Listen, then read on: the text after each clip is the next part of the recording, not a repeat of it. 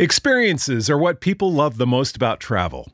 Viator is a website and app where you can book travel experiences like hiking Mount Kilimanjaro in Tanzania or enjoying the views while cruising on a catamaran in the Caribbean. They offer everything from simple tours to extreme adventures. With over 300,000 bookable experiences in 190 countries, there's something for everyone. Plus, Viator's travel experiences have millions of real traveler reviews, so you have the information you need to book the best activities for your trip. When you book a travel experience with Viator, there's always flexibility and support with free cancellation, payment options, and 24 7 service. Download the Viator app now and use code Viator10.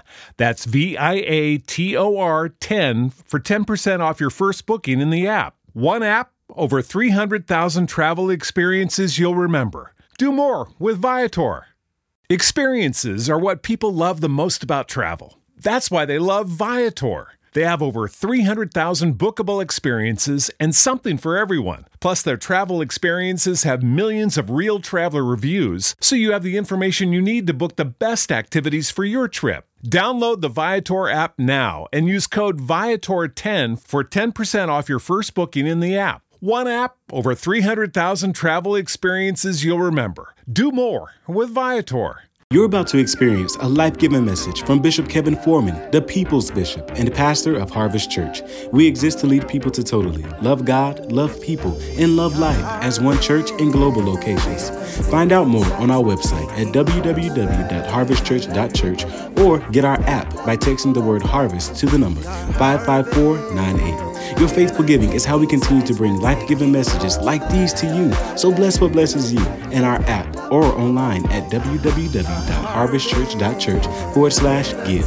Now, here's today's life giving message. Let's make our confession of faith together in the building and online. Everybody, let's say it together. I'm in my year of jubilee. I'm expecting celebration, emancipation, and restoration every day in Jesus' name. Amen. So, God, have your way. Get the glory out of everything, God. We need to hear a word from you. Come on, we told him at the beginning about 30 minutes ago, speak, but I just want you to put that back in the atmosphere. Say, Speak, Lord. I need to hear from you in Jesus' name. Can you release a praise for five seconds like God's about to speak in this building and online? Come on, give him what we owe him. We owe him our praise, we owe him our adoration, we owe him our worship, and we tell you thank you in Jesus' name. Hallelujah. Grab a seat, let's go to work. So, we're in this series this month uh, called Fire. Say fire. Um, and fire is significant because the month of September has four distinct meanings. Number one, September is the ninth month of the calendar year, and nine is the biblical number of birthing. It's the biblical number of fruitfulness, of progress, and productivity. Birthing means there's something you were working on months, perhaps years before, that's finally getting ready to take its next step. And for some of you, you got to hear me. Uh, you got to celebrate the fact that this month, something you've been working on for a while, you're finally about to take your next step. Come on. I need you to make sure you're sitting next to the right one in the building, M don't lie. Just elbow somebody say, I'm finally taking the next step. I'm fine. You've been working on that business plan for a while. You're finally about to open the account. You, y'all not saying nothing. You've been working on that degree for a while. You're finally about to take the next class. You've been working on that project for a while. You're finally about to burst something. But then number two, it means fruitfulness. And fruitful, to get fruit in the scripture, God says that He prunes us, which means God will cut things away from you when he wants for you to be fruitful. What will he cut away, Bishop? He will cut away people, places, things, and ideas. And if you pay attention to the month of September, there were some things that got cut real fast. Y'all were best friends on Tuesday. He cut that thing by Wednesday. Y'all were, watch me, y'all were thicker than thieves on Wednesday. And by Thursday, he cut that thing. You thought that person was going to be in your life forever on Friday. And by Saturday morning, you woke up to a text where he kept that thing. Is there anybody in this building or online where you've seen God cut some things this month.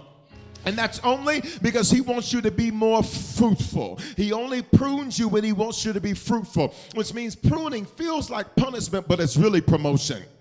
It can feel like a negative when it's really a positive. It's birthing, it's fruitfulness, it's progress and productivity. Progress means I will be able to see, watch me, that I am not where I started. I don't know about you, but I need to make sure I'm in the room with some praises tonight and online, that I can celebrate this fact that I may not be where I want to be, but I can thank God that I am not where I used to be. Every person that knows you made some progress this month alone, I'm going to give you an opportunity to put a praise in the atmosphere right there. Go, go, go. Wednesday, that's the best you got? Wednesday, that's the best you got? Come on, somebody shout, I'm making progress. But then there's productivity. And productivity means, watch me, that I have to release the last to get to the next. Productivity means that I'm going to be doing more. I'm going to be spending more time. And for some of you, this month of September has flown by because you feel like you've been very, very, very, very, very busy. I got good news for you. Watch me. You've not been busy, you've been productive.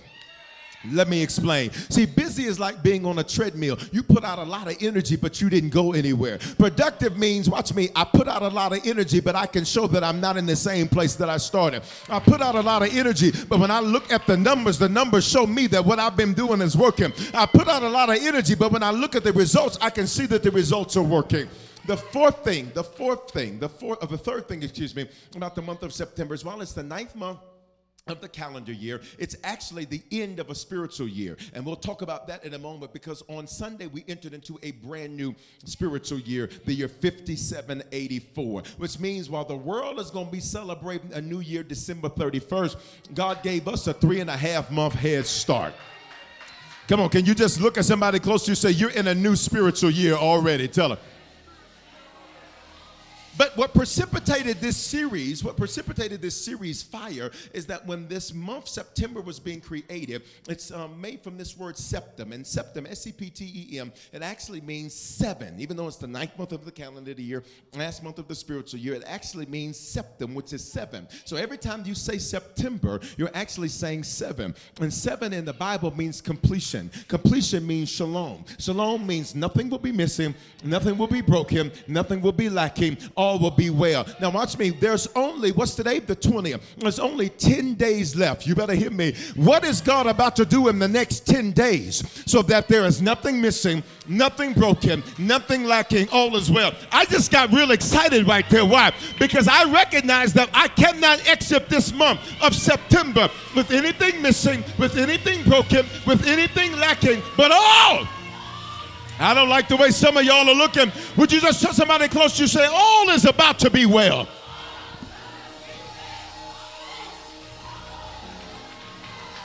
Come on, come on. But this month of September, number September, okay, it's the ninth month of the calendar year, last month of the spiritual year. It means seven, septum, shalom, completion. But when they were creating this month of September, the Greco Roman culture, the Romans had conquered the Greeks. When they created this month, they actually named it in tandem with their fire god, their god of fire. So every time you say September, you're actually saying fire. Okay. Now listen, you cannot just say the word fire. If somebody's house was on fire, you wouldn't walk up, excuse me, fire. If you watch me, if their house was on fire, you would holler because you wanted to get their attention. And for some of you, watch me, the fire is not a bad thing. Fire is a good thing. I'm gonna show you why in just a moment. But I need you to open your mouth and shout, fire!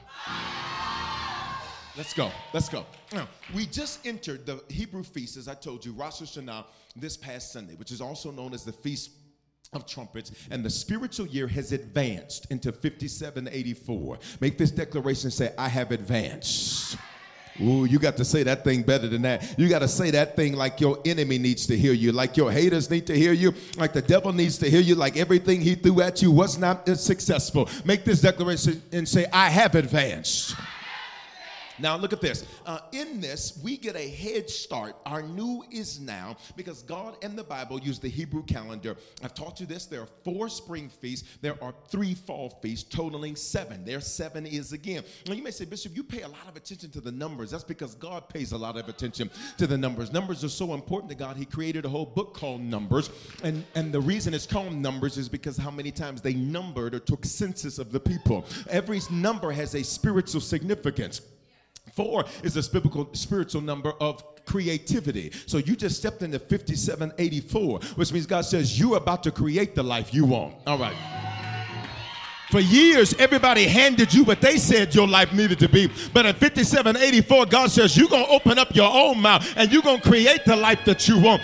I wish I had faith people in the building and online. Just say, I'm going to create the life that I want. I, Death and life are in the power of your tongue, and they that love it must eat its fruit. Which means if you don't say something, you're not going to see something. Come on, say, I'll create the life I want to live. You ready? Okay, okay, okay. Five is the biblical number of grace, favor, supernatural. Six is the number of man. Seven is the number of completion. Eight is the number of a new beginning. Nine is birthing, fruitfulness, progress, and productivity. Ten is the number of divine perfection. Eleven is the number of dysfunction. Twelve is the number of divine government and order. Thirteen is the number of betrayal. Fourteen, can I go? Can I?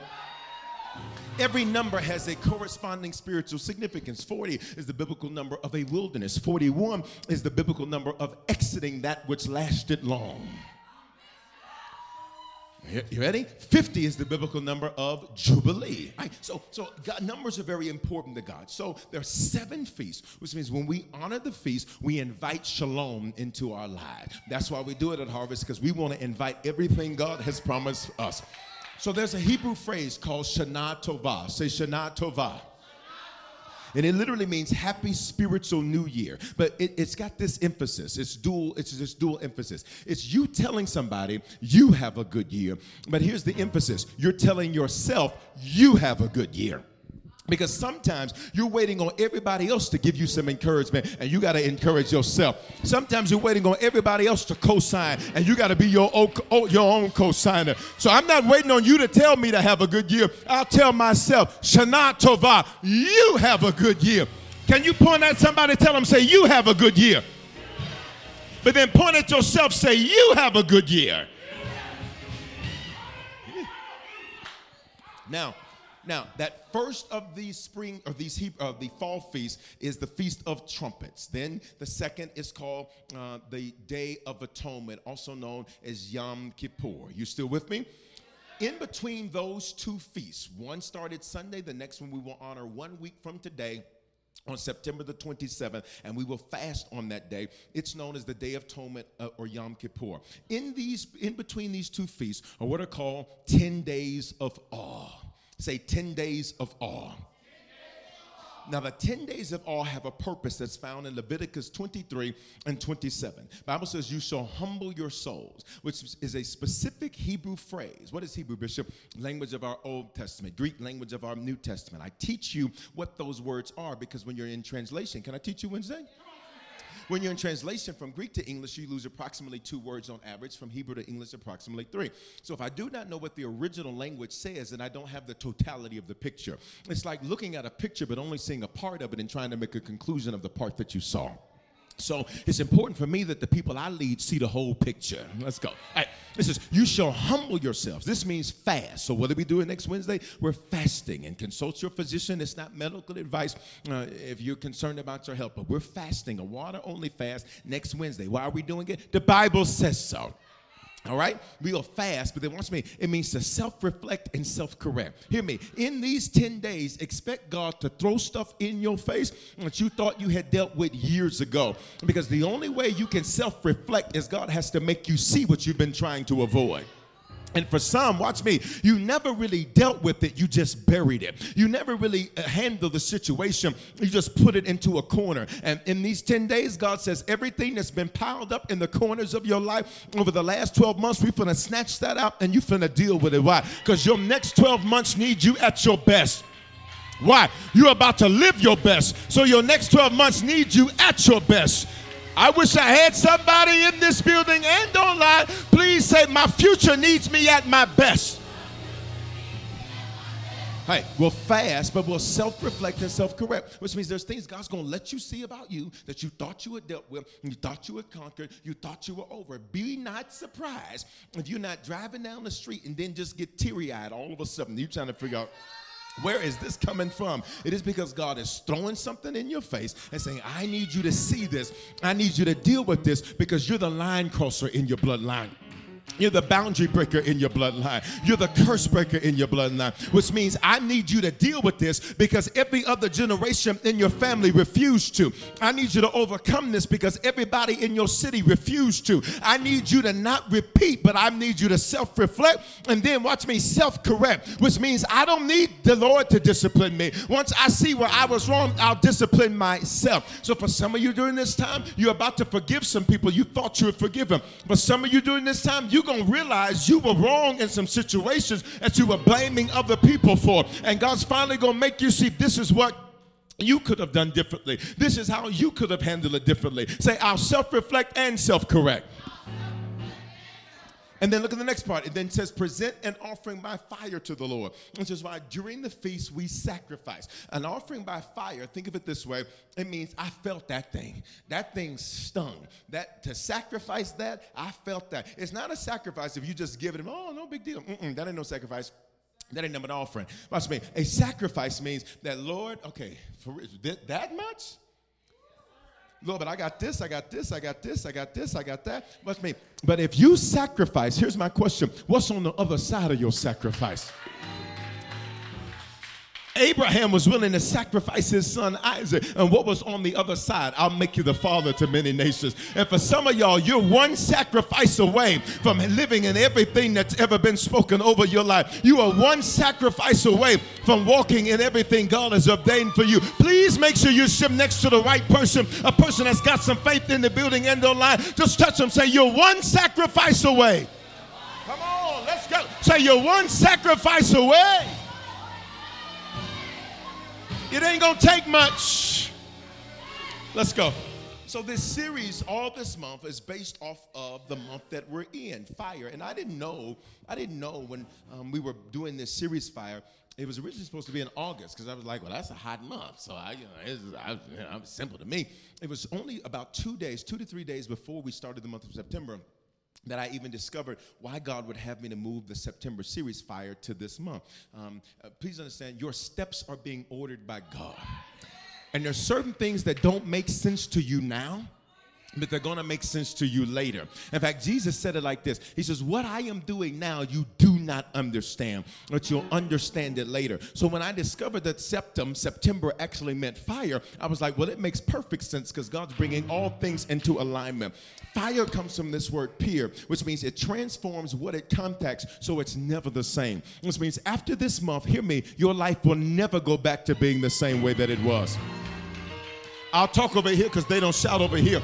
After this month, your life will never go back to being the same way. Okay, evidently, I'm gonna have to go to my online audience. I said, Your life will never go back to being the same way that it was.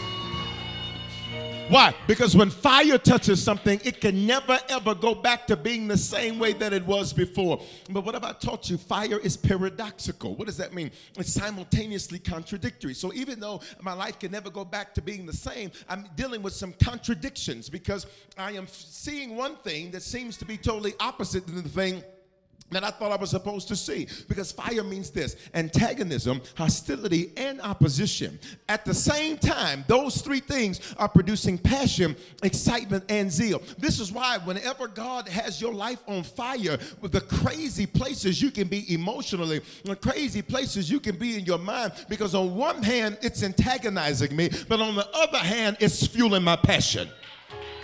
On one hand, it's hostility, but on the other hand, there's some excitement. On one hand, there's opposition. On the other hand, there's zeal, which means I got all of these contradictions going on, but they're all making sure that my life never ever goes back to being the same. Please, one more time, you got at least five more touch your neighbors. I need you to make sure you got a good neighbor next to you. Touch them and say, Your life will never go back to being the same. Wrong neighbor, because they should have put a praise behind that. Wednesday, your praise is a little flat in this building. I need you to find somebody else, please, and touch them and say, Your life will never go back to being the same. You better get a good look at me now, because this is the last time you're going to see me like this. You better get a good look at me now, because this is the last time I'm going to be in this situation. Please open your mouth and prophesy to yourself. Say, My life will never go back to being the same. So, what have I taught you? that God is fire. Deuteronomy 4:24 says God is a consuming fire, which means God will burn some things up. He will devour some things. He will dine, which means whenever God wants to have a conversation with you, think about it. This is not take and go. This and grab and go. This is dining. So when God wants to have a conversation with you, God will start a fire because sometimes the only way you will listen is when everything else is on fire so you have no choice but to sit down. You have no choice but to. Uh, okay, must be. You, you you ever you ever been through so much you just say you know what look I just need I just I just need a minute. And sometimes God will let everything around you be set on fire so that you will sit down so He can dine with you. And the question becomes, what are we dining on? Come here, Numbers. The Bible says, watch me, that the enemies of the children of Israel were their bread, were their food, which means God says, I'm going to sit down at a table to have a conversation with you, and what we're going to dine on is your enemies. Everything that was supposed to take you out is about to take you up. Everything that was supposed to hurt you deepest is about to help you most. We're going to dine together, but we're going to dine over your enemies. I feel bad for every person that thought that it was over for you. It's just beginning for you. I feel bad for every person that thought you weren't going to make it. You're about to walk in everything God has called and created for you to do. I feel bad for those that thought you wouldn't survive if they left your life. Not only are you going to survive, you're finally about to thrive. Come on, shout fire! It means burn up. It means devour. It means dine. It means eater. In other words, God says, whenever I need to eat some things up in your life, I will send a fire. If I need to eat up your attitude, I'll send a fire. You ready? If I need to eat up your lack of praise, I'll send a fire that will make you praise. See, watch me. I don't need fire to praise Him. Some people only worship when they're going through hell. Some people only praise when they're going through something. Some people only give God glory when they're going through something. But I just need to make sure I'm almost to where I need to go. I'm in the building and online with some people that can say, I don't have to wait for hell to break loose. Because when I think of the goodness of, of Jesus and all that He's done for me, I will jump in front of you. I will clap in front of you. I will shout in front of you. My praise is not for you. So I can care less how you feel about it because you didn't deliver me. You didn't heal me. You didn't keep me in my right mind. You didn't. Every radical praise just put a praise in the atmosphere right there.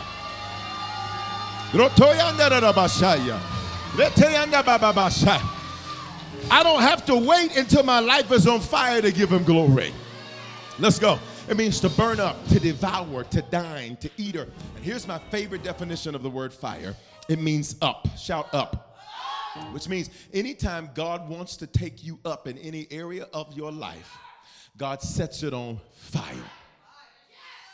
So when you say, Lord, increase me, He says, okay, I'm about to set that on See, for some of you, like, I got all of this stuff going on in my family. What's wrong? Your family's about to go up. I got all this stuff going on in my finances. What's going on? Your finances about to go up. Whenever God is ready to take something up, He sets it on fire first, which means I'm not scared of no fire. In fact, put me in there because that's when everything around me begins to go up.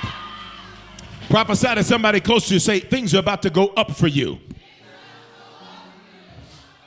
It goes on. It says he is a jealous God. He's a jealous God. And jealous doesn't mean that God wants what you have because what you have, God gave you. Jealous means that God is impassioned about you, He's on fire for you. See, this is why I can't do people who are passive. I just can't do it because if my God is passionate about me, what I look like letting somebody in my life that is passive. See, for some of you, you're passionate about people that are passive about you. This is why there's always a fight. This is why there's always drama. This is why they never get it. You know why they never get it? Passive will never understand passionate. You know why they say you work too much? Because passive will never understand passionate. See, you you you excited to just uh, be passive about what you do, but I'm living purpose. And when and when you live purpose, it never feels like work. Can you open up your mouth and say, "My God is passionate about me"?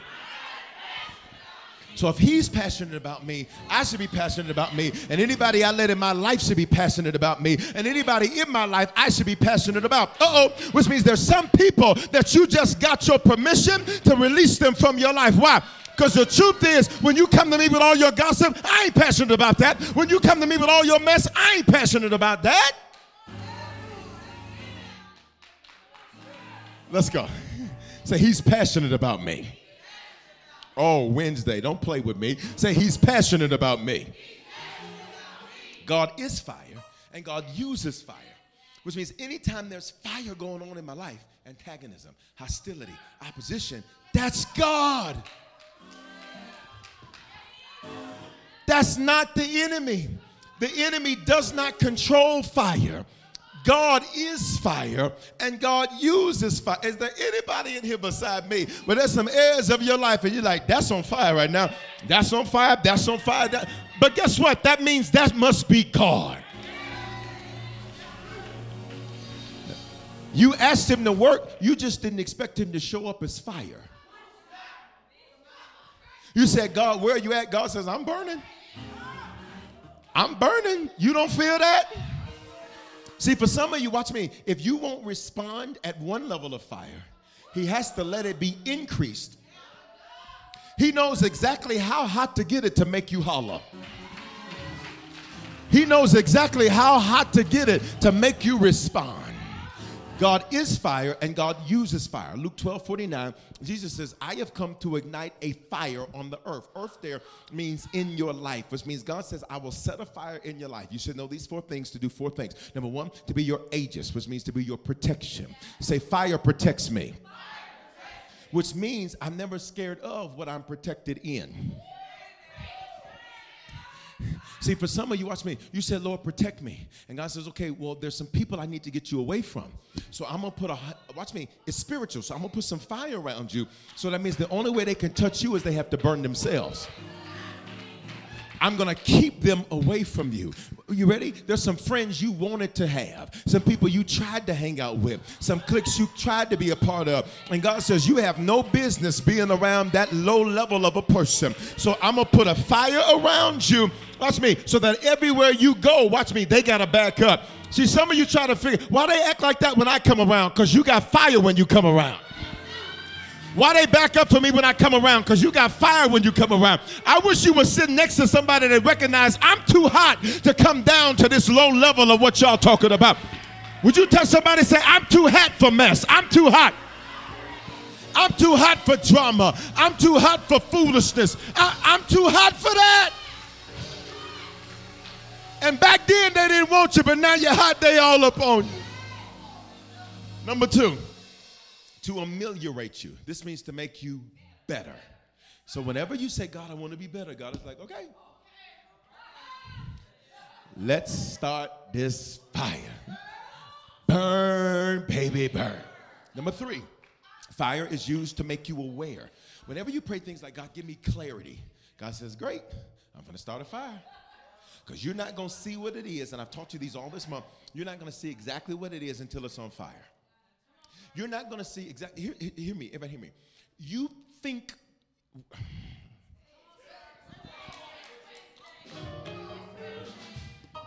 You sometimes think that you have in people what you don't have in people. See, you thought you had a ride or die. She was just a ride and eat. Let's talk. Okay. Y'all ain't gonna say nothing to me. As long as you was paying, Y'all ain't gonna say nothing. You you thought, watch me, you thought you had a prayer partner. You had a prayer partner, P-R-E-Y. Y'all not gonna say that? Not say? Watch me. You thought you thought that you had somebody that was gonna fight for you and be in your corner. And sometimes God says, I have to let you see what it really is. And the only way you're gonna see what it really is is if I set it on fire. Now pay attention. This doesn't mean they're bad, it just means they don't belong. Come on, come on, come on, come on. This doesn't mean that they're bad. It just means that they don't belong in your next and in your future. See, watch me. Here's what we're about to celebrate. Let's celebrate all of the stuff that we can say, I can see clearly now. And I wouldn't have seen it clearly unless it was because of a fire. I wouldn't have recognized it unless he set it on fire. Number four, number four, number four, to advance you and to accelerate you. Whenever God wants to take you further, faster, God allows there to be a fire. So for some of you, like, oh, what's taking so long? He said, oh, you tired of waiting? You tired of waiting? You tired of waiting? He said, You tired of waiting? God's like, Okay, I'm gonna start a fire. Watch me. You ready for your promotion? Cool. I'm gonna start a fire in your department. Y'all ain't gonna say that? I'm gonna start a fire. Because watch me, through that fire, that's what's gonna get you promoted. Y'all ain't gonna talk to me? Y'all ain't gonna say that? You, you, watch me. You keep saying, Lord, I just wanna be healthy. I wanna be healthy. Cool. I'm gonna start a fire. And now I'm gonna force you to change how you eat and exercise. I'm gonna force you to do it now. Y'all ain't gonna talk to me Wednesday. Come on, somebody say, to, He's taking me further faster. All right, so look, so look, so look, so look, so look. Fire, we're almost to where we're going. Y'all with me? Fire isn't just natural, fire is spiritual. Isaiah 4 4. He will cleanse by a spirit of fire. So fire is spiritual. And if it's spiritual, this means that it is not bound by natural laws. What's the natural law? Time. So fire can go into your past, clean it up, go into your future to get it ready. It's not bound uh, by location, which means I can start a fire here that follows me to Atlanta. I can start a fire here that takes me into Miami. Watch me. A fire is not bound by natural expectations. So listen, here it is. Here we go. You ready, Wednesday? So the natural expectation of fire, and this is why some of us have a tough time with the concept of fire, is because we only see fire as something that destroys. But because fire is spiritual and it's not bound by natural laws, fire can also create. Okay. Oh my God. Oh my God. Oh my God. all, right, all, right, all right. Just, just, just find the most hype person close to you and just tell them, say, it's not destroying, it's creating something.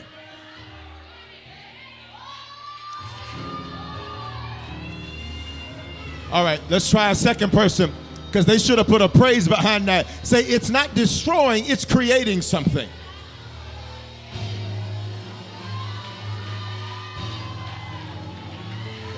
All right, come on. It's 2023. Let's get one more person. Get a third person in the building online. You tag somebody or put it in the comments. Say, God's about to create something out of your fire.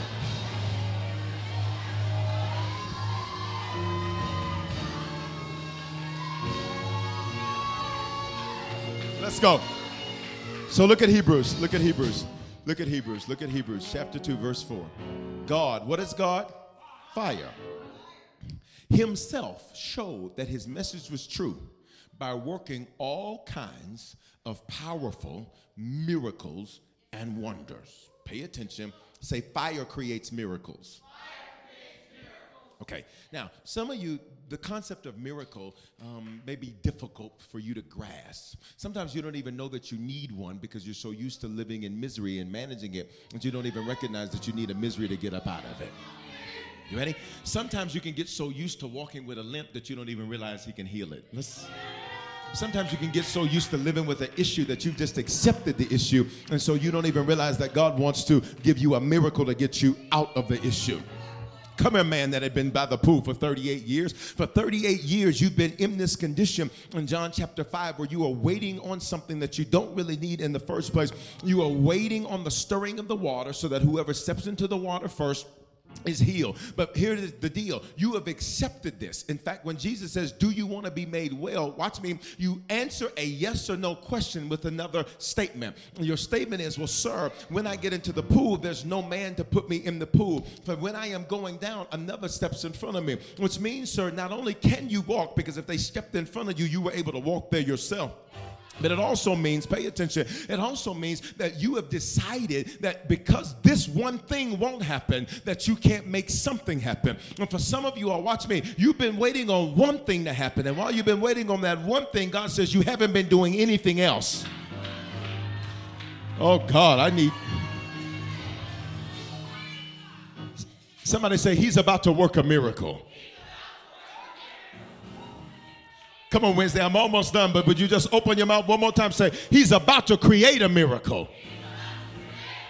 What you decided you had to accept, God's about to give you a miracle up out of it. What you decided, this is how my life is always going to be, God is about to give you a miracle up out of it. What you decided you always going to have to struggle with. We serve a God that says, I want to give you a miracle. What's a miracle? It's something that cannot be naturally explained. When you look at it and when other people look at it, the only explanation is God did this. Say, fire creates miracles.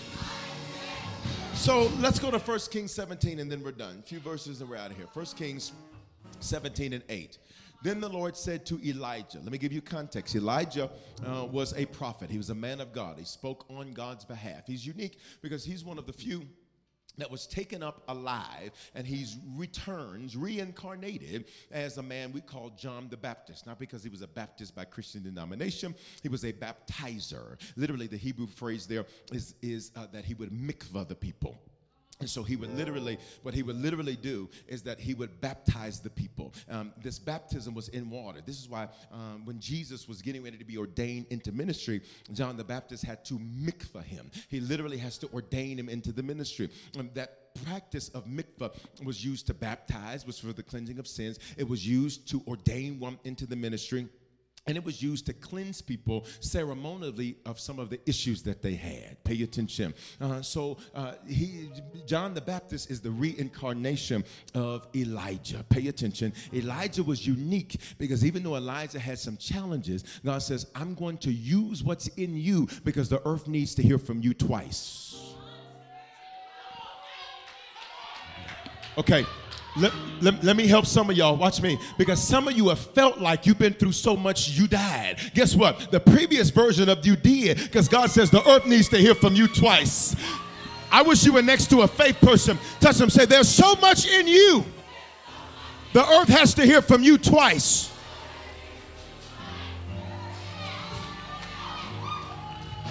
So Elijah is this prophet.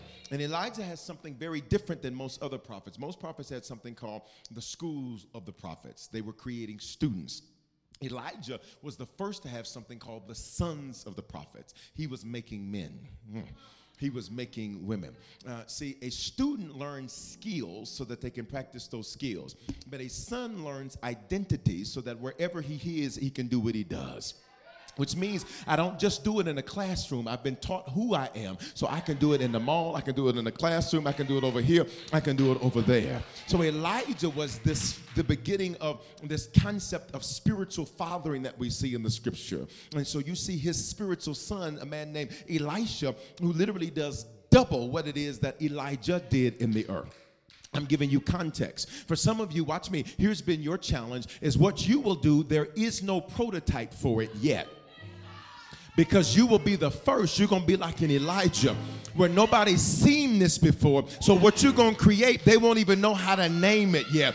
They won't even know what to call it. Your business idea is so creative, you don't even really know how to explain it to everybody yet. But what if I told you God's about to give you some language to help you to express what He's placed on the inside of you? It says, Then the Lord said to Elijah, Go down to Zarephath pay attention, and go and live in the village of Zarephath. Now, can I give you context? Elijah was a prophet that dealt with the king. And so the king's name at the time was Ahab. He, uh, he was a weak man. He was married to a woman named Jezebel. Because anytime there's a spirit of Jezebel, there has to be an Ahab. And spirits aren't bound by sex. So you could be a male Jezebel, all right? You could be a female Ahab. Pay attention.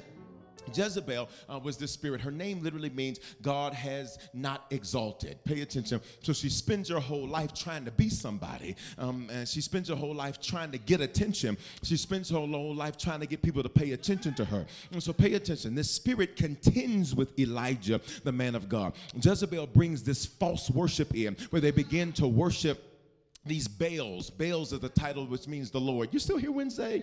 Uh, they begin to worship these false Baals and they, they, have prophets of Baal. And so Jezebel has all of these prophets that come to her. Now, Ahab knew better. So he would have the prophets and the men of God come to him. But he was married to somebody, pay attention, because it matters who you get with. It matters who you date. It matters who you call yourself being around. Because Ahab knew better, but he was married to somebody that kept bringing their mess into the environment and their mess into the situation. And so now, watch me, Ahab is trying to do right by God, but he's married to somebody that curses his God to the face. I wish you would let her behind. Oh God, I want to say something else. I wish you would let a relationship make you disrespect your God just so you got somebody that you married to. I wish you would let somebody disrespect your God just so that you have somebody that's your pay. Are you joking? Are you joking? So pay attention. Pay attention. So, so, so, so, so, I don't know how deep I want to go with this. I don't know how deep I want to go. So, so Jezebel marries Ahab. Ahab is the king. Jezebel, interestingly enough, in 2006, they discovered that Jezebel had made her own insignia. She, she had made uh, her own her own seal. Seals were reserved for kings, which means Jezebel said, Watch me, watch me. She, she was so out of order. She said, I know this is what the order's supposed to be, but this one I'm going to do. See, watch me. Uh, this is what I'm supposed to do, but this is what I'm going to do because my whole life I haven't been exalted. So, watch me. I'm going to fight to have my own voice. I'm going to fight to build my own kingdom within my husband's kingdom. Mm. I'm going to fight to do my own thing. Y'all ain't going to say nothing, but I'm preaching right. So Jezebel comes against Elijah.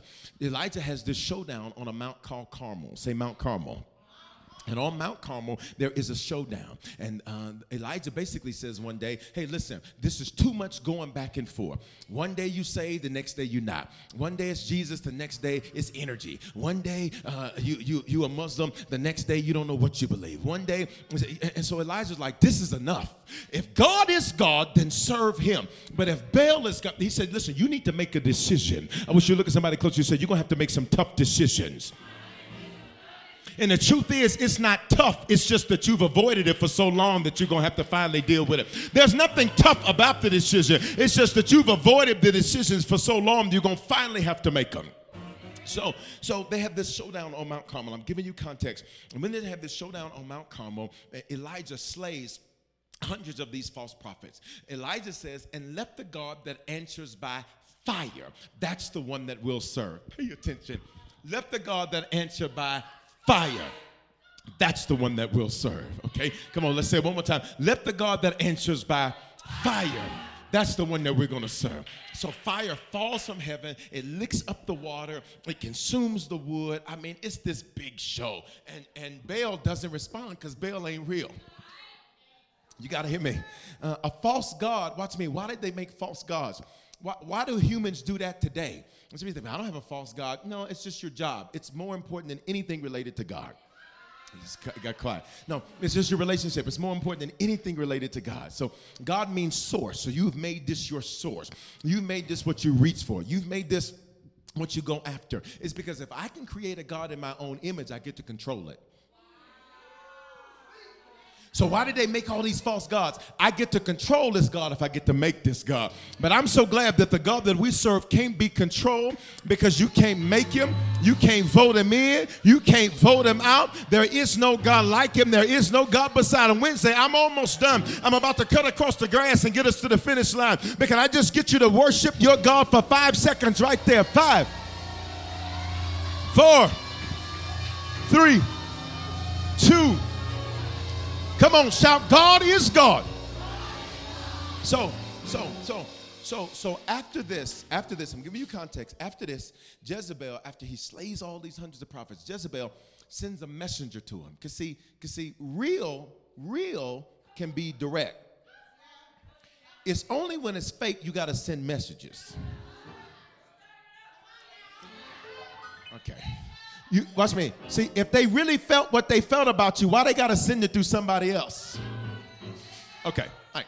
So Jezebel sends a messenger to tell Elijah, I'm gonna kill you by this time tomorrow. And Elijah panics. You have to ask yourself, if you just call fire from heaven, why are you panicking, sir? He panics because three and a half years earlier, three and a half years earlier, he had prophesied that it would not rain except at his word. And there was an unintended consequence of his prophecy and prayer being fulfilled. is how it affected him. See, for some, you prayed for certain things but did not realize the cost that came with what you prayed for. Certain things were spoken over you, but you didn't realize, come here, Joseph, that greatness is on you, favor is on you, but what comes with favor is when your family turns on you. Let's talk. What turns with favor is when people throw you into a pit. What comes with favor. So, so watch me. There was this unintended consequence that came with Joseph's life. There was this unintended consequence that came in Elijah's life because he's negatively affected by the fact that it's not raining. So for a while, he's by this brook. And the Bible says that the brook is running, the brook is giving him water, and the Lord sends a raven to feed him day by day. Once the brook dries up, then all of a sudden now God gives him this instruction we're reading right now that says, Get up and go live in Zarephath. For the last three and a half years, his life, look at me, his life has been in transition. For the last three and a half years, his life has been in a bunch of uncertainty. Is there anybody in this building or online where for your life has had a lot of transition going on? In fact, sometimes when you even look around your life, you're like, who are these people? It's Strangerville because who used to be in your inner circle is not there anymore. Who you used to depend on and count on is not there anymore. For three and a half years, his life had been in constant transition. For three and a half years, his life had been in this moment where he never ever got to really rest because he didn't know what was next. And for some of you right now, you've got anxiety. Watch me, not about what's happened. You got anxiety because you're like, I don't know what's about to happen next. But I'm about to give you an opportunity to interrupt your anxiety because here's what we do know He makes all things work together for the good of them that love the Lord and are called according to his purpose. I wish you look over at somebody and just tell them, say, whatever's gonna happen, it's gonna be for your good.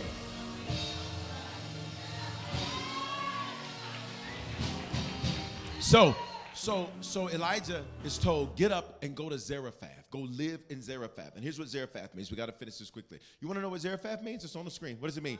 Fire! he said, Go live in the fire. Shut up. He said, I need you to go live in the fire. And Zarephath is a specific type of fire. It's metallurgy. And metallurgy, I've talked to you about this so far. Metallurgy, metallurgy rather, it takes raw material, which is not of much value, it's thrown into the fire. Say fire. Okay, then what cannot handle the heat burns off. So this is gold ore. And if you've been here for the series, I gave you my whole little gold ore story um, and all that. Gold ore isn't worth much because attached to the precious metal is a bunch of stuff that's not precious. Attached to the valuable gold is a bunch of stuff that's not valuable. And for some of you, you've been so used to carrying baggage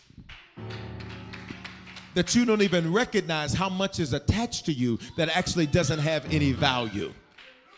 So, what can't handle the heat, it ends up burning off. And now you go, watch me, it's smaller, but it's more valuable. Come on here. It, it, watch me, it doesn't look as big, but it has more value. And for some of you, there's some things in your life where you were like, I lost. No, you didn't, because this is more valuable than that. It looks like there's some things that aren't as significant, watch me, but it's more valuable than it was before. What candle ha- can't handle the heat, it burns off. And then this fire, shout fire, it defines it and tests it. So let's back this thing up, run it one more time. This raw material, say, say, this is me. God says you got a little bit too much attitude, you got a little bit too much doubt, you run your mouth a little too much. How many of you know that sometimes there's a little stuff there's a little extra on you? Come on, let's be sure. Right. It's raw material. Then God says, let me put you in the fire. And what can't handle the heat is going to burn off of you. Which means anything that exits your life, don't chase it because it was just proven to you that it cannot handle the fire. Then it defines it, then it tests it. You missed it. Define means it gives it its shape. See, for some of you, God is shaping you into something. And here's the trip He never tells you what He's shaping you into because He's the potter, we're the clay. He just shapes us. He just makes us, and then watch me, the same thing that he uses to define us, he then uses to test us. This is why sometimes in life you'll feel like you're going through the same thing over again. Wait a minute. Anybody ever felt like that? You're like, no, this cannot be happening again. Look at me. It's not happening again. The first time was to define you. The second time was to test you. What's a test? It's the final stage before another level of promotion. Come on, y'all.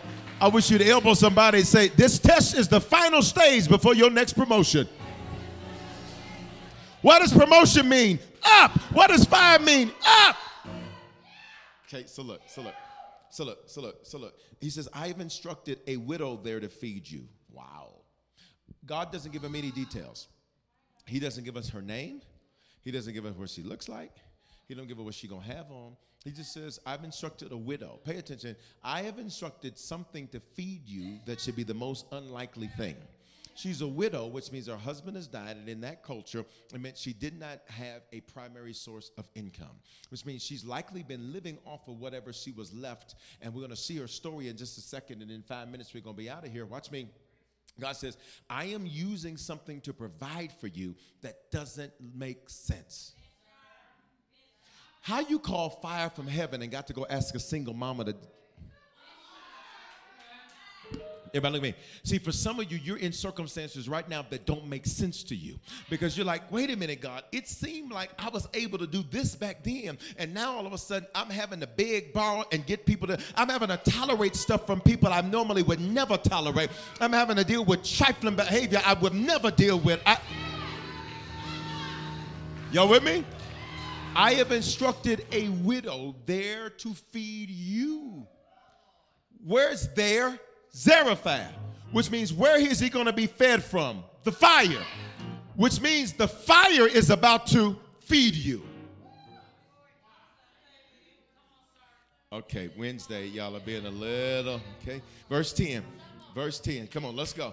Verse 10. So he saw he saw a widow gathering sticks. All right. Now, he doesn't even know, look at me, he doesn't even know that this is the particular widow because God gives him no details. All right, you got about four more touch your neighbors, okay? Uh, in the building, you touch them online, you tag them, or put it in the comments, just touch them and say, You ask too many questions.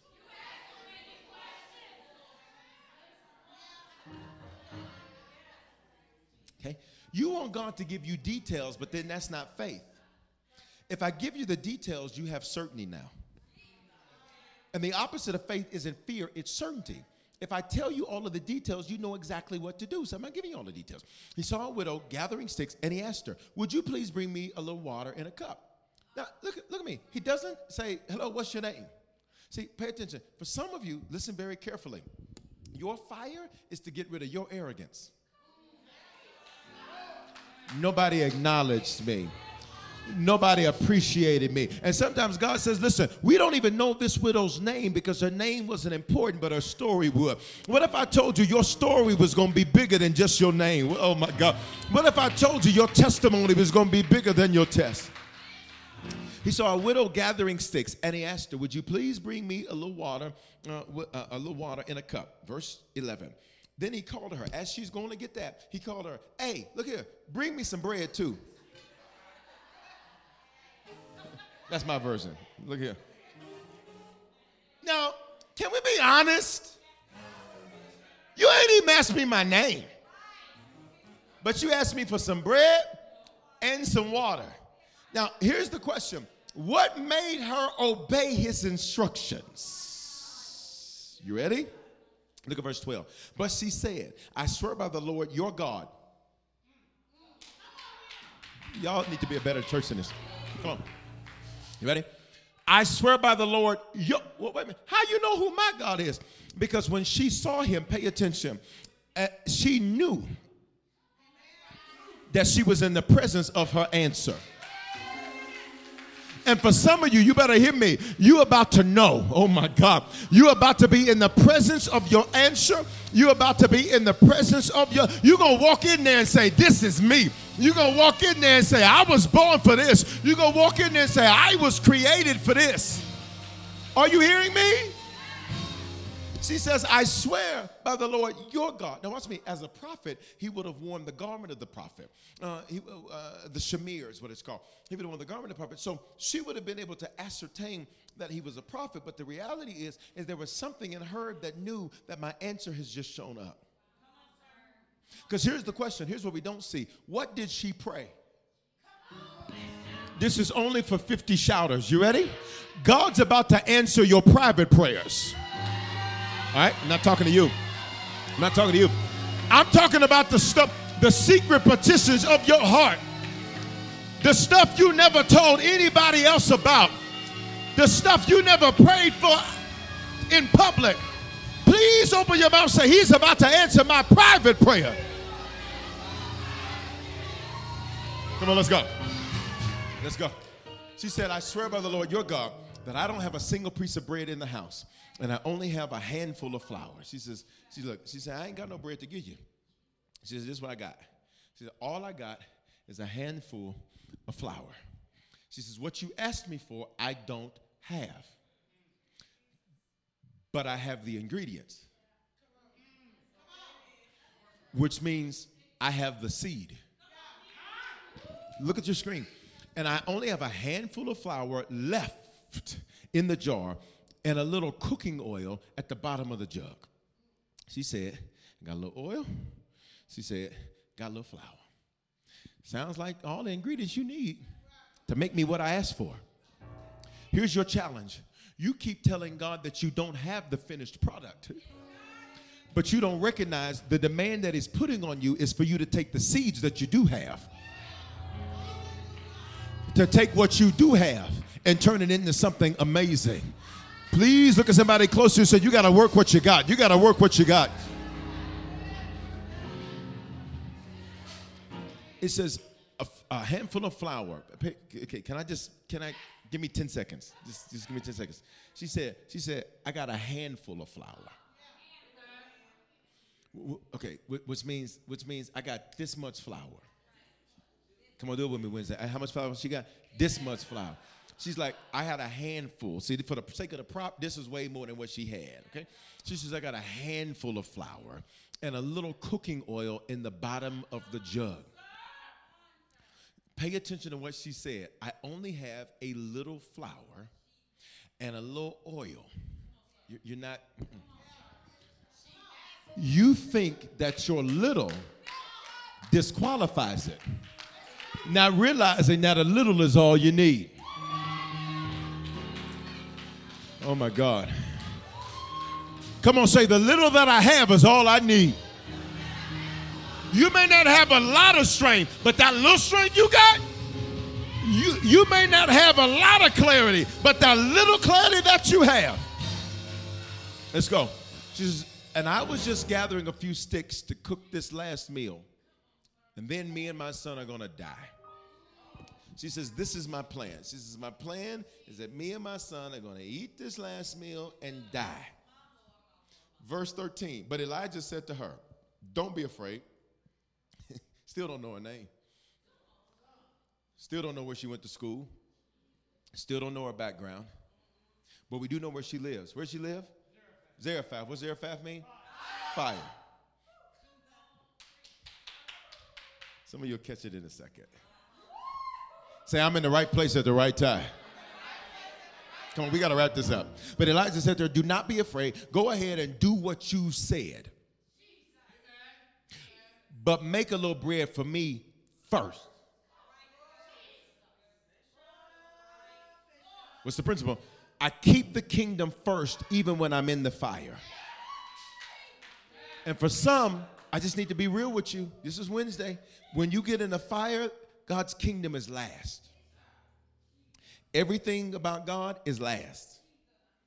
Everything that has anything to do with God is last. And God says that's why your fire lasts. Because imagine, let's just think this through. Imagine, imagine Elijah saying to her, okay, give me some bread first. How much flour she got? That much flour. Come on, do it. How much flour she got? That much flour. It ain't that much fire.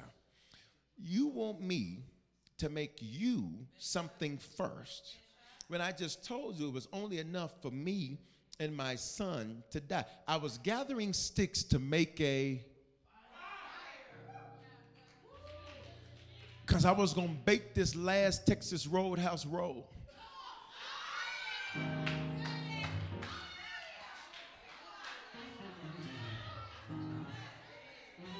I ain't even got enough cinnamon and sugar for no cinnamon butter. This. you ready? Okay. Then he says, Make me mine first. Then use what's left to prepare a meal for you and your son. Say kingdom first.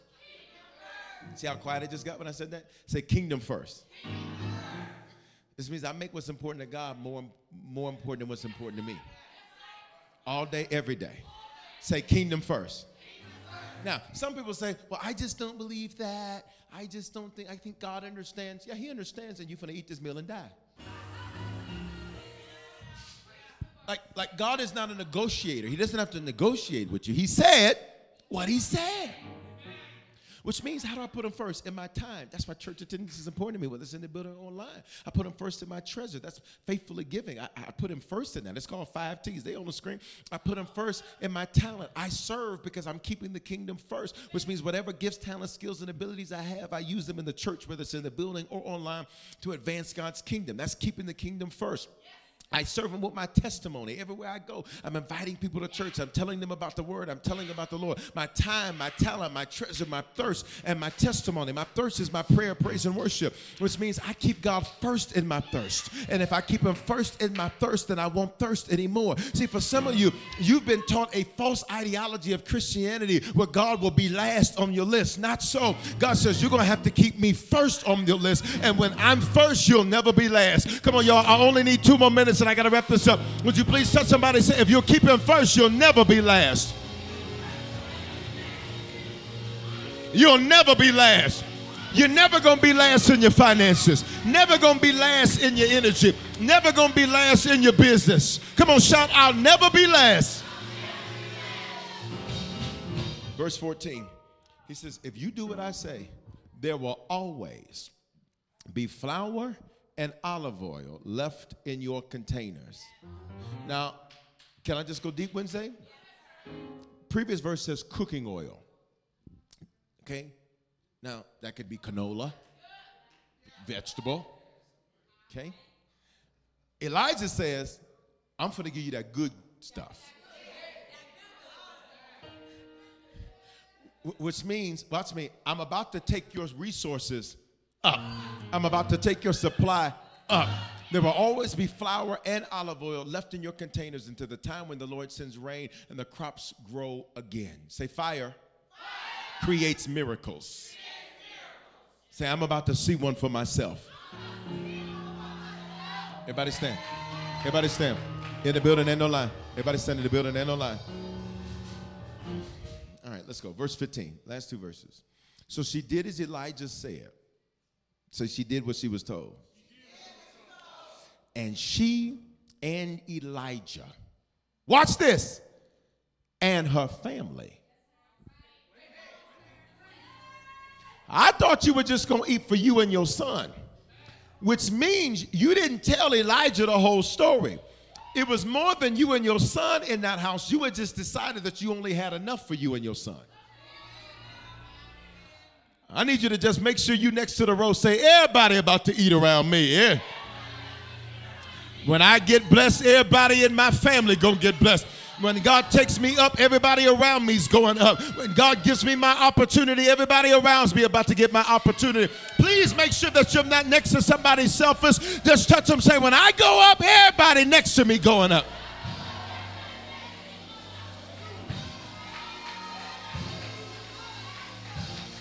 She did as Elijah said.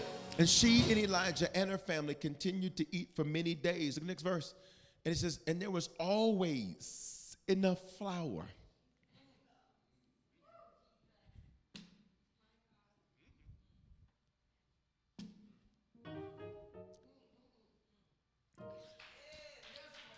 Okay. Say there will always be enough. Say, I will never be in lack. Now, there's two types of people listening to me. There's people who will be like her, and there's people who will say, I hear what you're saying, but I'm not doing that. So then let me read the verse how it reads for you. There will never be enough.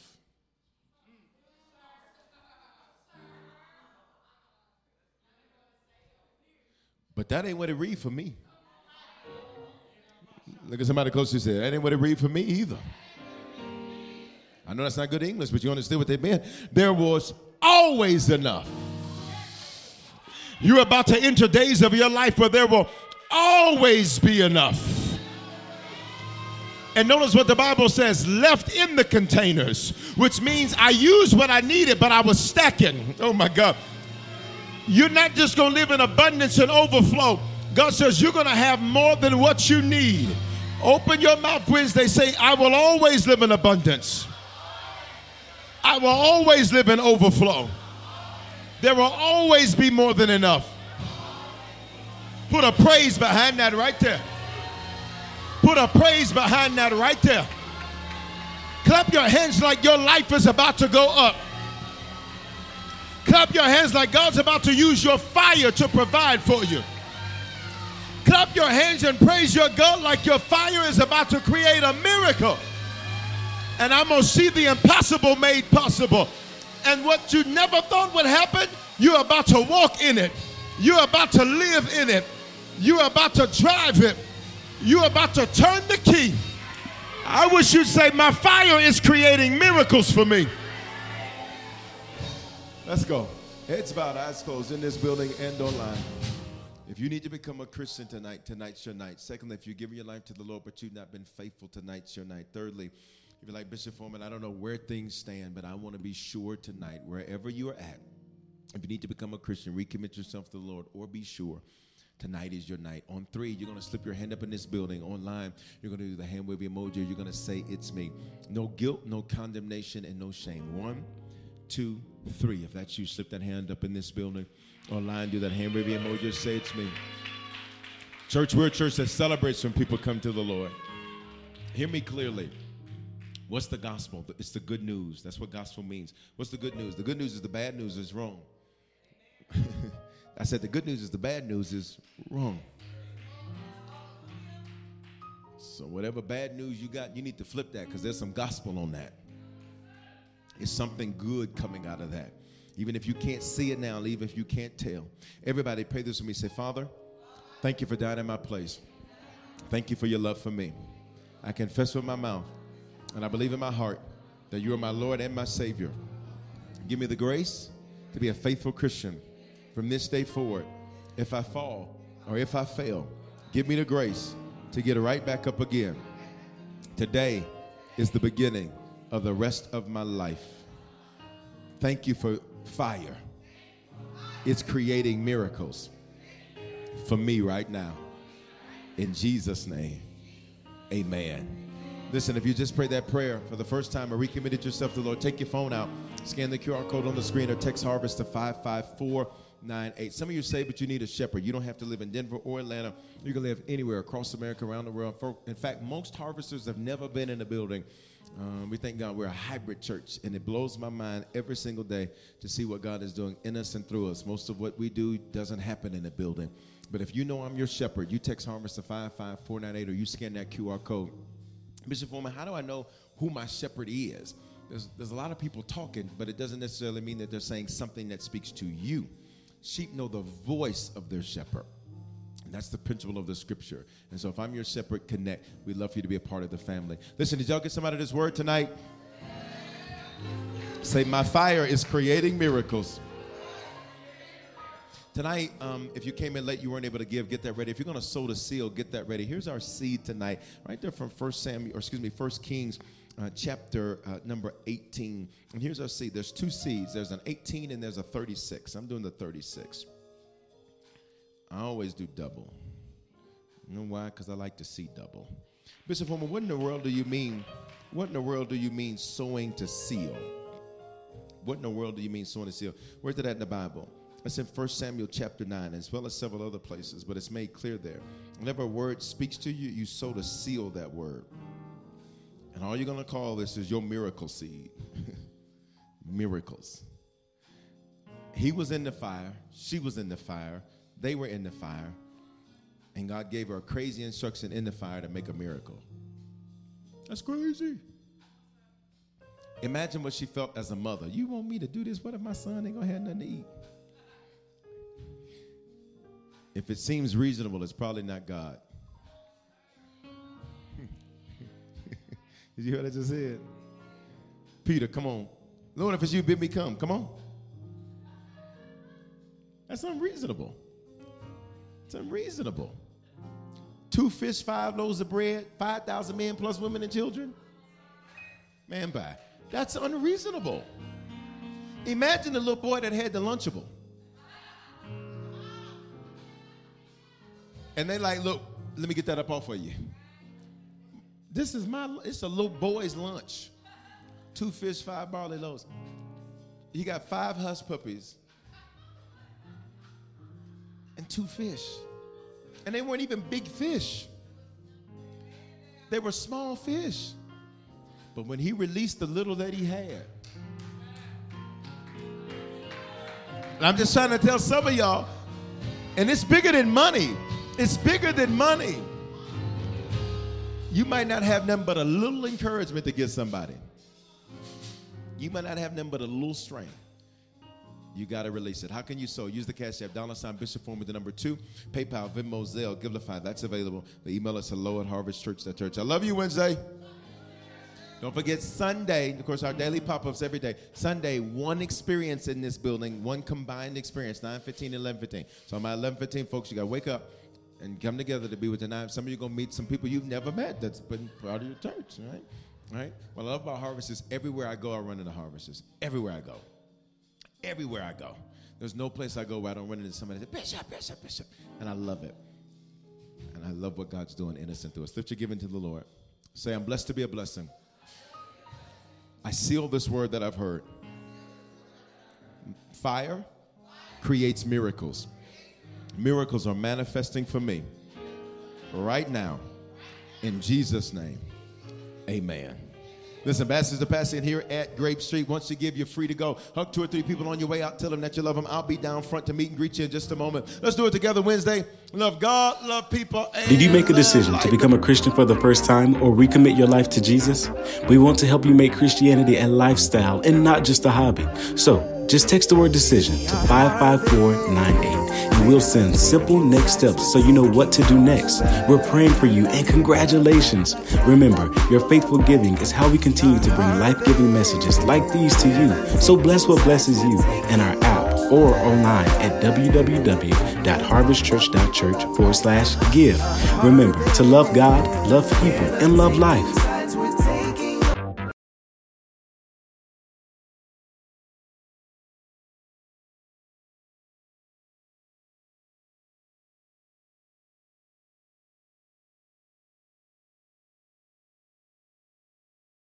Experiences are what people love the most about travel.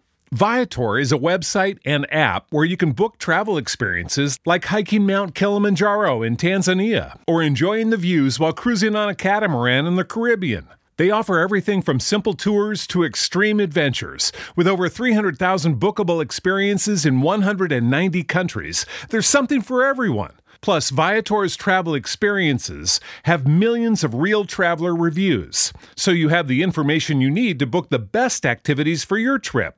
When you book a travel experience with Viator, there's always flexibility and support with free cancellation, payment options, and 24 7 service. Download the Viator app now and use code Viator10.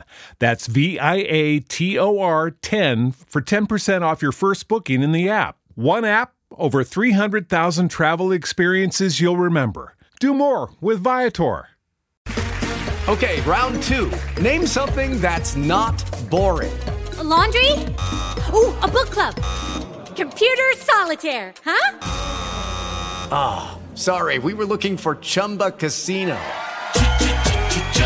That's right. ChumbaCasino.com has over 100 casino style games. Join today and play for free for your chance to redeem some serious prizes. ChumbaCasino.com. No purchase necessary. Full prohibited by law. 18 plus terms and conditions apply. See website for details.